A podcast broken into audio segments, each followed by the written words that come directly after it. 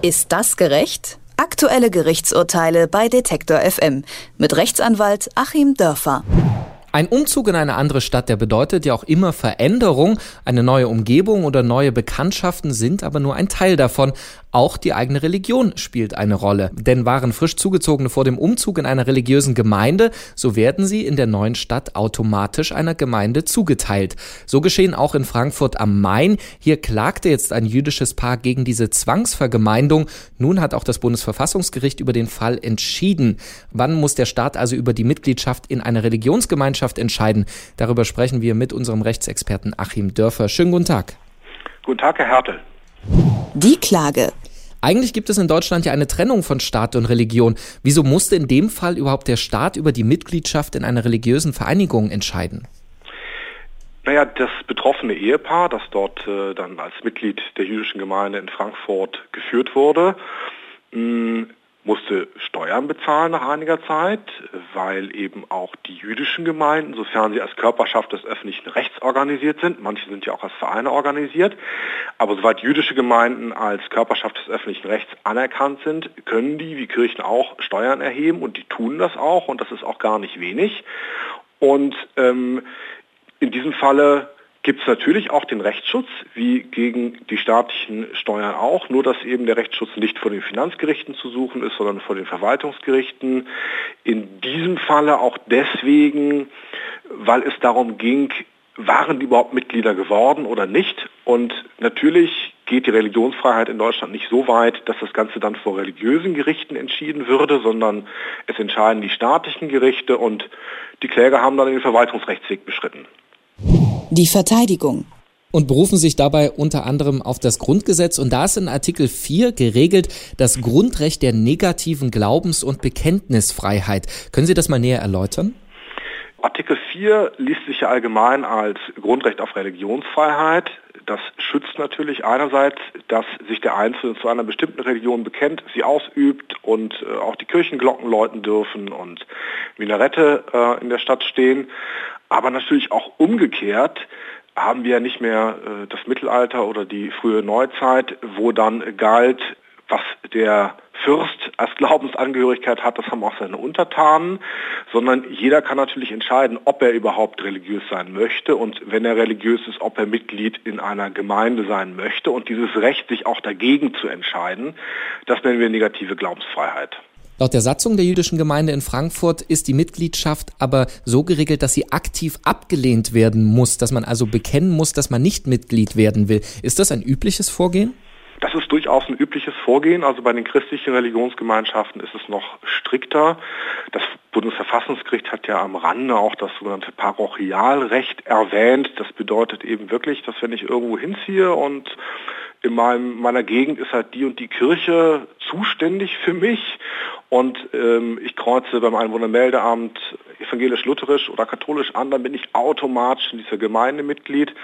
Und selbst diejenigen, die dort nicht Mitglied sind, werden es vielleicht auch selber schon mal erlebt haben, dass sie dann den Gemeindebrief im Briefkasten finden, selbst wenn sie überhaupt nicht gläubig sind. Also das ist da sehr, sehr strikt geregelt. Und bei den jüdischen Gemeinden gibt es das insofern nur eingeschränkt, als wir nicht flächendeckend jüdische Gemeinden in Deutschland haben und eben auch nicht flächendeckend dieselben Satzungen. Also die Gemeinden, die als Vereine organisiert sind, da muss man natürlich wie in jeden Verein auch eintreten, aber bei den Gemeinden, die als Körperschaft des öffentlichen Rechts organisiert sind, da lässt es der Verfassungsgeber zu und in dem Fall sogar der Verfassungsgeber der Weimarer Reichsverfassung. Das sind also zwei Artikel, die noch aus der Weimarer Reichsverfassung ins Grundgesetz übernommen wurden. Danach ist es eben zugelassen, dass Religionsgemeinschaften sagen, wer eben bei uns hier in Frankfurt lebt und kreuzt Mosage bei der Einwohnermeldebehörde an, der ist automatisch Mitglied unserer Gemeinde. Und darum hat man eben dann gestritten. Die Kläger vor den Verwaltungsgerichten, die dann äh, auch argumentativ noch eine Rolle spielten vor dem Bundesverfassungsgericht, haben gesagt, ja, wir haben uns doch gar nicht für eine bestimmte religiöse Richtung entschieden, also liberal oder orthodox. Und äh, ja, so ein Kreuzchen bei der Einwohnermeldebehörde reicht ja nicht aus als Mitgliedsantrag. Und in dem Punkt hat dann das Bundesverwaltungsgericht aus Sicht des Bundesverfassungsgerichts den entscheidenden Fehler gemacht, indem es nämlich angefangen hat, darüber nachzudenken, reicht das aus und was ist das überhaupt für eine Gemeinde und ist die ist orthodox oder liberal oder beides und hat gesagt, das ist ja alles nicht klar genug und deswegen sei eine Mitgliedschaft nicht zustande gekommen. Und der entscheidende Punkt war, dass das Bundesverfassungsgericht dann gesagt hat, nein, diese Fragen, äh, gibt es überhaupt eine Trennung zwischen liberalen und orthodox oder ist das eine Einheitsgemeinde, das darf der Staat nicht entscheiden. Das sind innerreligiöse Regeln, wo der Staat nicht reinregieren darf und die Gemeinde darf eben dann wirklich in diesem Umfange selbst entscheiden, wer Mitglied werden soll. Das ist Teil der Religionsfreiheit, die die Gemeinde auch genießt und deswegen ging das in Ordnung. Das Urteil.